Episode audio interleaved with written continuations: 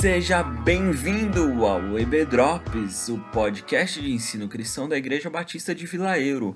Eu sou o Lucas e hoje eu passei aqui rapidinho para te dar uma notícia super interessante, você que é ouvinte do EB Drops. O EB Drops agora tem um canal de comunicação com você que tem nos acompanhado, que é o Instagram do EB Drops. Então já segue lá, arroba EBDrops, interage com a gente por lá, vai ser um, um prazer muito grande saber quem é você e o que você tem achado, se você tem sido abençoado, quais são as expectativas que você tem em relação ao nosso podcast. Então já segue lá, arroba EBDrops, essa é a nossa nova forma de nos comunicarmos. Continue agora ouvindo aqui esse programa que está muito, muito, muito legal a respeito dos 300 de Gideão com Alexandre, o Adelson e a Tog. Ouve aí que vai ser massa, vai ser bênção para sua vida.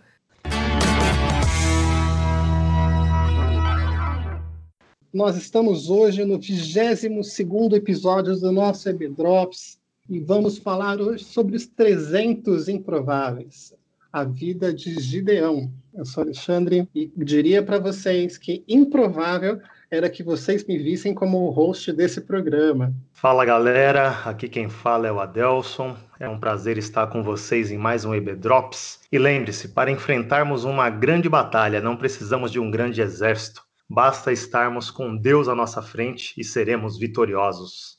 Oi, gente, aqui é a Tog. E eu acho que Gideão é o típico cara que tem medo, mas não tem vergonha, no bom sentido. Muito bom, Tog. É bom saber que às vezes a gente precisa ser sem vergonha mesmo.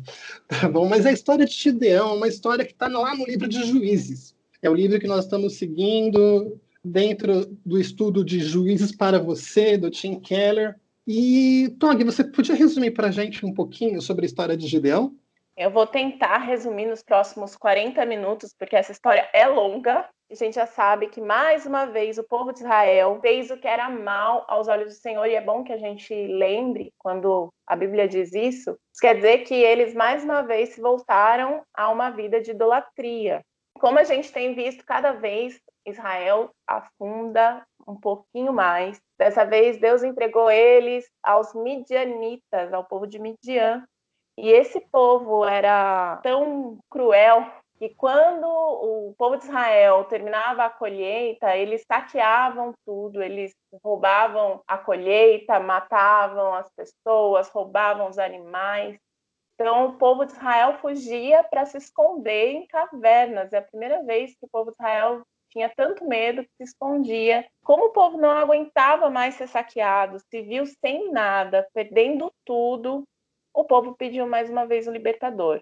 Só que dessa vez, antes de levantar o libertador, Deus levantou um profeta que trouxe para eles uma, uma palavra que não foi tão legal. Ele mostrou que o povo, mais uma vez, estava servindo a outros deuses, mais uma vez, sendo idólatra. Só depois disso que o Senhor levantou o libertador Gideão.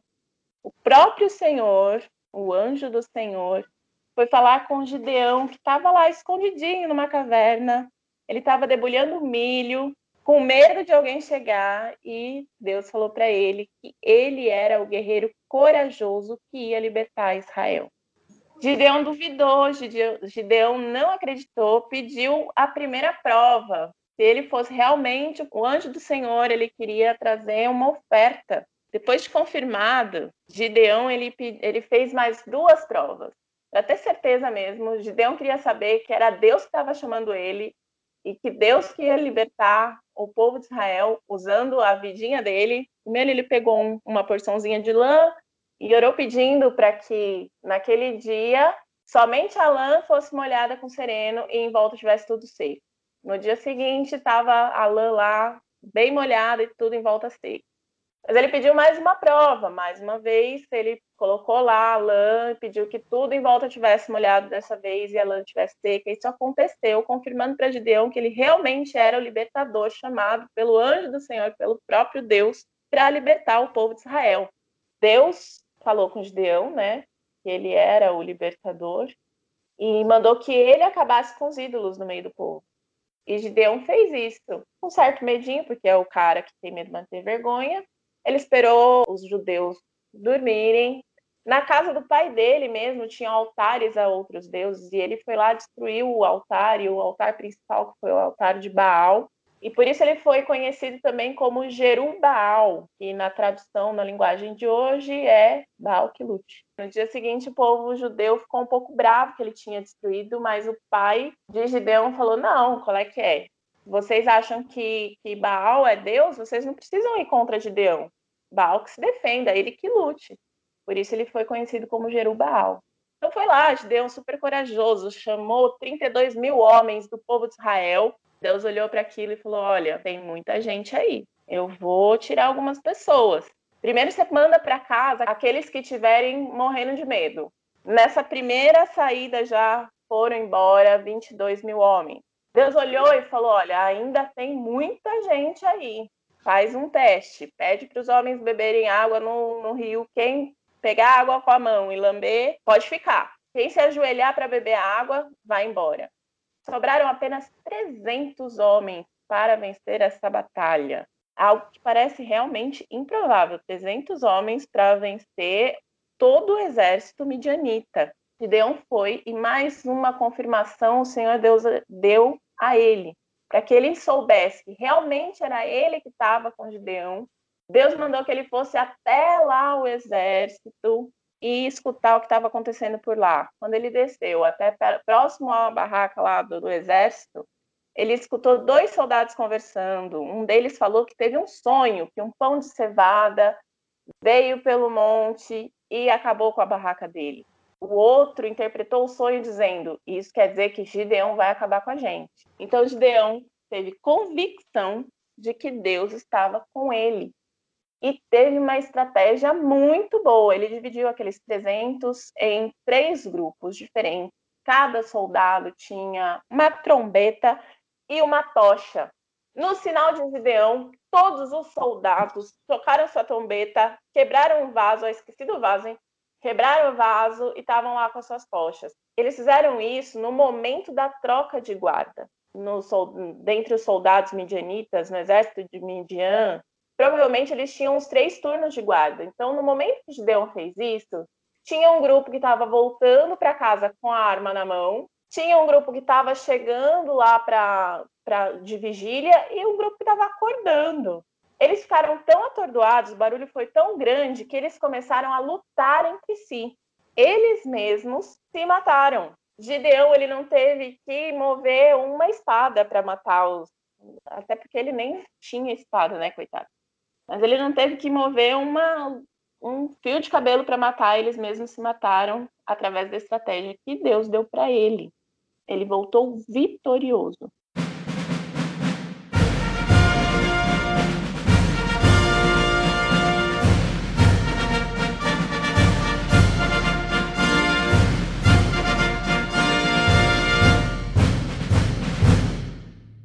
Gente, e, e, queria lembrar uma coisa com vocês aqui. Logo no começo do, do resumo da TOG, uma coisa que acontece: o povo é, é oprimido e, e, o povo sofre, o povo clama ao Senhor, e o Senhor não manda Gideão. O Senhor primeiro manda um profeta. Que, que história é essa, Adelson? Você pode falar um pouco sobre isso? Então, realmente, na, pela primeira vez, né, na história do livro de Juízes, nós vemos que o Senhor, primeiramente, antes de levantar o seu juiz, ele envia um profeta ao povo. E o profeta começa a aplicar um sermão ao povo israelita, para que esse povo primeiro enxergue o porquê que eles precisam ser resgatados, e também para que o povo israelita possa, no futuro, apreciar a sua libertação. Os israelitas precisavam enxergar aonde a idolatria deles os fizeram chegar, né? Porque toda aquela opressão, na verdade, vinha da idolatria na qual eles estavam vivendo. Nós vemos que os israelitas eles não se arrependiam verdadeiramente do seu pecado. Eles apenas sentiam remorso pelas suas atitudes e não arrependimento sincero. E por isso nós vemos esse ciclo sempre se repetindo e a palavra sempre enfatizando, né? Que eles voltaram a fazer o que era mal aos olhos do Senhor. Então nós vemos que o objetivo de Deus, através do profeta, era levar o povo israelita a ultrapassar do remorso até chegar a um verdadeiro arrependimento. E aí é interessante nós pensarmos no seguinte: puxa, mas como diferenciar o remorso do arrependimento? Então nós vemos primeiramente que o remorso ele nos leva a ter uma visão horizontal, ou seja, uma visão regida pelo nosso ego. A pessoa, quando sente remorso, o povo israelita, eles ficavam tristes ou aflitos pelas consequências que o pecado trazia para a vida deles, ou seja, aquela opressão, a perda dos seus bens, a falta de liberdade que eles tinham. E neste caso não havia mudança de atitude, porque o povo mudava ali por um pequeno período e depois voltava às mesmas práticas. E o que o Senhor queria? O Senhor queria produzir neste povo um verdadeiro arrependimento. E o arrependimento, ele nos faz, nos leva a uma visão vertical, ou seja, olhar para Deus. Ele nos faz enxergar que nós estamos rejeitando a natureza redentora do nosso Criador. O verdadeiro arrependimento, ele nos faz enxergar a perda de intimidade com o Senhor. E nos dias atuais, né, nos nossos dias, nós podemos dizer que o verdadeiro arrependimento, ele nos faz olhar para a cruz de Cristo e nos faz nos lembrar do sacrifício que o nosso Senhor fez e a não banalizar esse ato de amor que Jesus teve por nós. O verdadeiro arrependimento ele nos leva a uma mudança de atitude, ao abandono total do pecado. Então era isso que o Senhor queria produzir na vida daquele povo através do profeta, a necessidade real de mudança, de arrependimento verdadeiro, de abandonar a idolatria e realmente servir ao verdadeiro Deus. Puxa, que, que legal, Adelson. Assim, essa diferenciação que a gente tem que colocar, né, de, de, saber trabalhar a diferenciação do que é arrependimento para o que é remorso, né? Essa Sim. ideia que você colocou do, do remorso, que ele se vira só para as consequências do pecado, enquanto que arrependimento é algo absurdamente mais profundo. É uma coisa que a gente traz para a gente hoje, né? Sim, é, totalmente aplicável todos os dias. Não é só o povo de Israel, mas a gente também, no nosso dia a dia, na nossa prática que às vezes Deus levanta para a gente, pessoas tais qual esse profeta, que, que ajudam a apontar a nossa necessidade de arrependimento. É verdade, é verdade, Alex. E outra peculiaridade do texto, ainda dentro do capítulo 6, tem uma hora que, se você ler o texto no primeiro momento, você vê que o anjo do Senhor chama Gideão de poderoso guerreiro. E aí eu queria perguntar para Tog, Tog, isso foi ironia de Deus? do anjo do Senhor? Ou isso quer dizer alguma coisa mais profunda? O que você acha sobre isso? Na minha tradição, eu acho muito legal que é a nova versão está traduzindo como guerreiro corajoso, que parece que contrasta com todas as situações que vêm depois de medo. E uma das referências que a gente tem também, que a gente tem usado, são as aulas da Escola do Discípulo, e o Felipe Breder ele fala algo que eu achei muito interessante para esse capítulo. Nós somos o que Deus diz que nós somos. Então, aos olhos do povo, aos olhos do próprio Gideão, e ele dá várias desculpas ali, né? Dizendo não, eu sou o menor dos menores, eu sou o menor da menor tribo do povo de Israel. E todas as situações que se apresentam diante dele, e aos nossos olhos são situações que demonstram que ele é medroso, Deus diz que ele é corajoso. Deus diz que ele é um guerreiro corajoso. E ele se mostra um guerreiro corajoso sendo usado por Deus e vencendo essa batalha contra os midianitas com uma estratégia de guerra, mostrando que Deus ele faz com que as situações nos ajudem a agir, tirem o melhor de nós não, não tá em nenhum manual de guerra, o Keller fala, né? Como assim? Eu vou diminuir os soldados para ir para uma guerra? Mas Deus ele deixa a situação ainda mais improvável para mostrar que ele é quem faz as coisas através da gente e que ele deve ser glorificado nas nossas vitórias, nos nossos feitos. Ele era, sim, um guerreiro corajoso através daquilo que Deus podia fazer na vida dele, através da vida dele, mesmo com as circunstâncias sendo as menos favoráveis para ele. Eu acho muito, muito, muito legal ele ter usado também a, a estratégia de Gideão, a inteligência de Gideão e, e Gideão ter se mostrado esse estrategista de guerra, porque Deus o transformou, né? É essa frase que, que a, Tog lembra, eu sou quem Deus diz que eu sou, né? Porque às vezes as pessoas dizem as coisas para gente. Às vezes a, as pessoas declaram quem nós somos a partir do, das nossas características físicas, dos nossos recursos financeiros, da nossa história. E muitas vezes as pessoas né, nos colocam em uma caixa e dizem, ah, o Alexandre, a Tog, o Adelson é desse jeito, ele é assim. E... Muitas vezes nós nos colocamos dentro de uma caixa, né, Ale? Ele já começou declarando: não, eu sou o menor da menor tribo, como eu vou ser o libertador? Exatamente. E uma coisa que, que é importante é que nós precisamos estar abertos para ouvir o que Deus tem a dizer sobre nós. Ele pensa sobre nós, o que ele vê sobre nós, o que ele vê do nosso presente, das nossas potencialidades e do nosso futuro.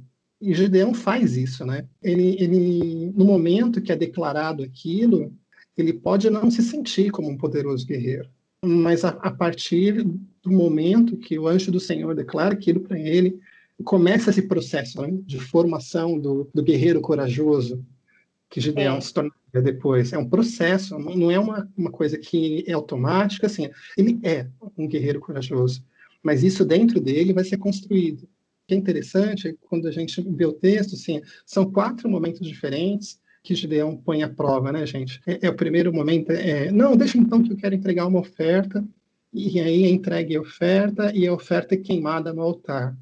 Aí Gideão fala, opa, isso daqui parece que é Deus. E aí depois tem aquela história da lã, Deus permita que essa lã fique molhada, que o campo fique seco, e depois, opa, Deus respondeu, esse negócio está ficando sério. Terceiro momento, assim, eu estou com uma dúvida, senhor, então vamos fazer o contrário? E aí inverte, o campo fica molhado e a lã seca, e finalmente Deus fala para ele lá para frente na história: olha, se você estiver com medo, vai lá no acampamento dos midianitas ouvir o que está acontecendo.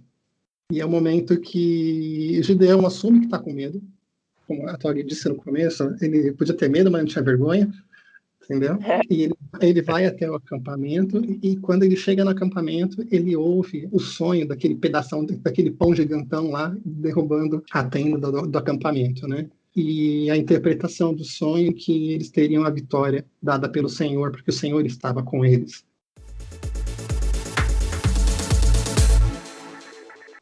O que é interessante é que, no primeiro momento, do ponto de vista de quem conhece a história de Gideão, nós julgamos Gideão.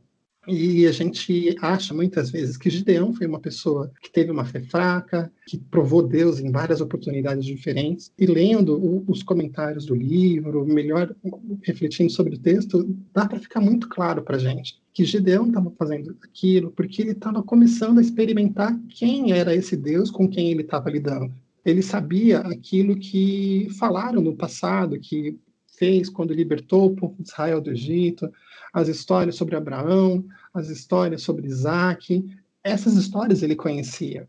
Mas o Deus de hoje, o Deus que agia, esse Deus ele não conhecia. E quando esse Deus é apresentado a ele, ele precisa experimentar Deus. Então, nesse ponto, eu não consigo condenar Gideão, porque quando nós nos colocamos no lugar de Gideão, eu me pergunto: será que eu faria o que Gideão fez? Será que eu derrubaria o poste de Baal? Será que eu me dirigiria ao povo de Israel para levantar 32 mil pessoas no primeiro momento? Será que eu, com 300 pessoas, iria contra todo o exército de Midian? Partindo desse ponto de vista, a gente vê que Gideão, sim, ele se transformou num guerreiro corajoso. E hoje nós temos exemplos bíblicos. A gente tem o exemplo de Gideão, e a gente tem diversos outros exemplos bíblicos que nós podemos aprender com eles dentro da palavra de Deus e, e, ter uma noção de quem é esse Deus que quer conversar conosco, que quer se relacionar conosco. É muito interessante quando a gente pode se debruçar no texto bíblico, quando a gente pode voltar para a palavra do Senhor e quando a gente pode meditar na palavra do Senhor, a gente começa a aprender muito mais sobre quem é esse Deus essa oportunidade de Deus não teve, mas nós temos. Está à nossa disposição. É, é só a gente querer, a gente poder abrir a palavra e poder se aprofundar nela. Assim, e é por isso que a gente está convidando vocês a navegar pelo livro de Juízes junto conosco, para que vocês, junto conosco, possam aprender um pouco mais sobre quem é esse Deus que tantas vezes se importou com o povo de Israel. Eu queria só ler uma frase que o Keller fala sobre nesse sentido, né? Ele fala que não se trata aqui de como tomar uma decisão, mas da necessidade de pedir que Deus nos dê um amplo entendimento de quem Ele é. Sim. Que às vezes as pessoas confundem essas provas, que Gideão estava decidindo se ele ia ou não. Não, ele já tinha decidido que ele ia, mas ele queria saber quem era o Deus que estava com ele. E trazendo para a gente, hoje a gente não precisa fazer provas desse tipo. Como você disse, a gente tem a Bíblia. Às vezes as pessoas confundem e falam, ah, eu tenho que decidir, não sei, se eu caso ou não caso, se eu vou pro, se eu mudo de trabalho ou não mudo de trabalho. Sim. Você não colocar mais a lã. Você não vai orar pedindo, ai Deus, então se amanhã acabar a quarentena, quer dizer que eu tenho que ir trabalhar. Se não acabar, eu vou pedir as contas. Não, uhum. não é isso. Porque você tem a Bíblia para voltar para ela e saber quem é o Deus que você serve e o que ele requer de você. É uma coisa interessante, Ale, que a gente está falando, e Tog também, é assim, né? Hoje não, digamos assim, não dá para viver o cristianismo sem estudar a palavra de Deus, sem estudar a Bíblia. Quando nós vemos o Senhor falando com Gideão e chamando ele de poderoso guerreiro, é porque Deus já olhava Gideão com um caráter transformado, um caráter forjado pelo próprio Senhor. Ou seja, Deus sabia até onde ele ia levar Gideão, o Senhor sabia o trabalhar que ele ia realizar na vida de Gideão. E hoje Deus faz esse mesmo trabalho em nós através do quê? Da sua palavra, né? Conforme nós vamos estudando, Deus vai moldando o nosso caráter. Nós vamos absorvendo os valores que o Senhor quer para a nossa vida e vamos abandonando o pecado, vamos sendo forjados pelo Senhor também. Então, estudar a Bíblia é algo que é implícito à vida de cada um de nós cristãos. Né? É impossível você se chamar de cristão sem ter uma vida de estudo bíblico. Gente, a, a história de Gideão, para mim, é, ela, é a segunda vez para mim que, assim, que, que, a história de Gideão me impacta. A primeira vez foi num sermão lá da nossa igreja, que assim, Lucas, a gente está falando de você, tá bom? Que foi um sermão apaixonado sobre a vida de Gideão. E a segunda é com esse texto do Tim Keller, que é um texto absurdamente aprofundado. E uma das ideias que me chamam a atenção é aquela ideia que, que Gideão, dentro desse processo de preparação, desse processo dele conhecer melhor esse Deus com quem ele estava se relacionando, Gideão resolve atender o chamado do anjo do Senhor e ele derruba o altar de Baal. Ele pode ter feito isso à noite, ele pode ter feito isso escondido com os servos dele, mas ele resolve tirar a idolatria da vida dele. E uma das coisas que é importante é que muitas vezes na nossa vida a gente sabe que Deus existe, a gente acredita que Deus existe, nós sabemos que Ele é um Deus poderoso, nós sabemos que Ele nos ama, que Ele é misericordioso, mas ao mesmo tempo nós adoramos um outro Deus a gente tem dentro da nossa vida, dentro do nosso dia a dia, do nosso cotidiano, outras coisas que estão no centro da nossa vida, no centro do nosso coração, que nos chamam a atenção e que nos desviam de uma vida cristocêntrica, de uma vida teocêntrica.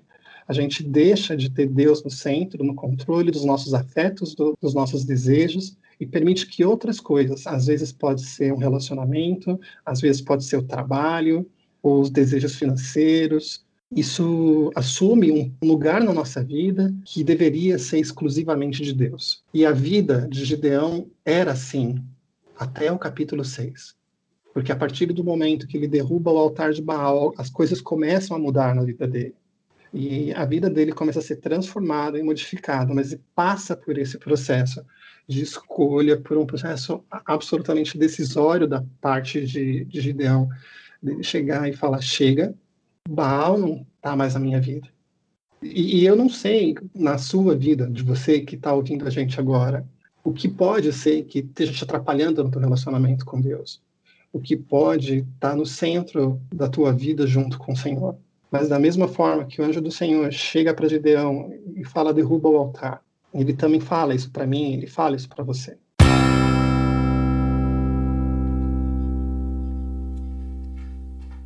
Eu queria falar sobre o final também, a questão de Deus diminuir o exército do povo de Israel de 32 mil para 300.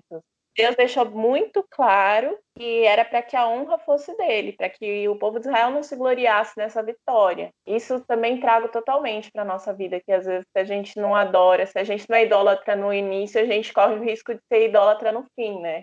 A gente corre o risco de, de idolatrar as nossas vitórias, né? as nossas conquistas. É, hoje eu ouvi uma frase da Luísa Nazaré. Na verdade, ela estava citando outra pessoa que ela não lembrava o nome. Ela disse assim: a graça não coloca fim nos nossos esforços, coloca fim nos nossos méritos. E acho que isso tem muito a ver com, com o final da história de Gideão. A graça traz o entendimento de que o mérito nunca é nosso. A gente pode receber todos os coaches, lutar pelos nossos, pelas nossas conquistas, mas o mérito nunca vai ser nosso. A salvação, ele é um ato totalmente que vem de Deus e não nosso. Né? O Senhor, ele teve misericórdia do povo dele. E a gente vê toda a obra de libertação na vida do povo. Então, nós nos lembrarmos que a salvação ela vem do Senhor e é o Senhor quem molda o nosso caráter dia a dia. Gideão, com certeza, ele olhou para a fraqueza dele e falou: Meu, sozinho eu não vou conseguir isso nunca.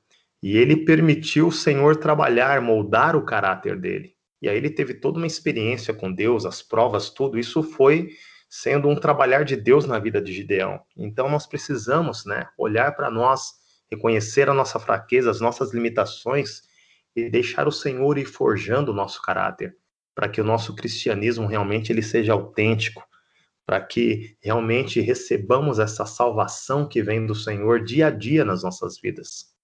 E com isso nós encerramos o bate-papo de hoje falando sobre os 300 improváveis, a história de Gideão. Como vocês podem ver, assim, a gente tem muito a aprender com o livro de juízes e eu tenho uma absoluta certeza que semana que vem vocês serão novamente surpreendidos. Tá bom? Um grande abraço e estou deixando aqui o abraço da Igreja Batista de Vila Euro para cada um de vocês. Até mais. Até mais, gente. Pessoal, até a próxima semana. Um prazer estar com vocês. Um abraço.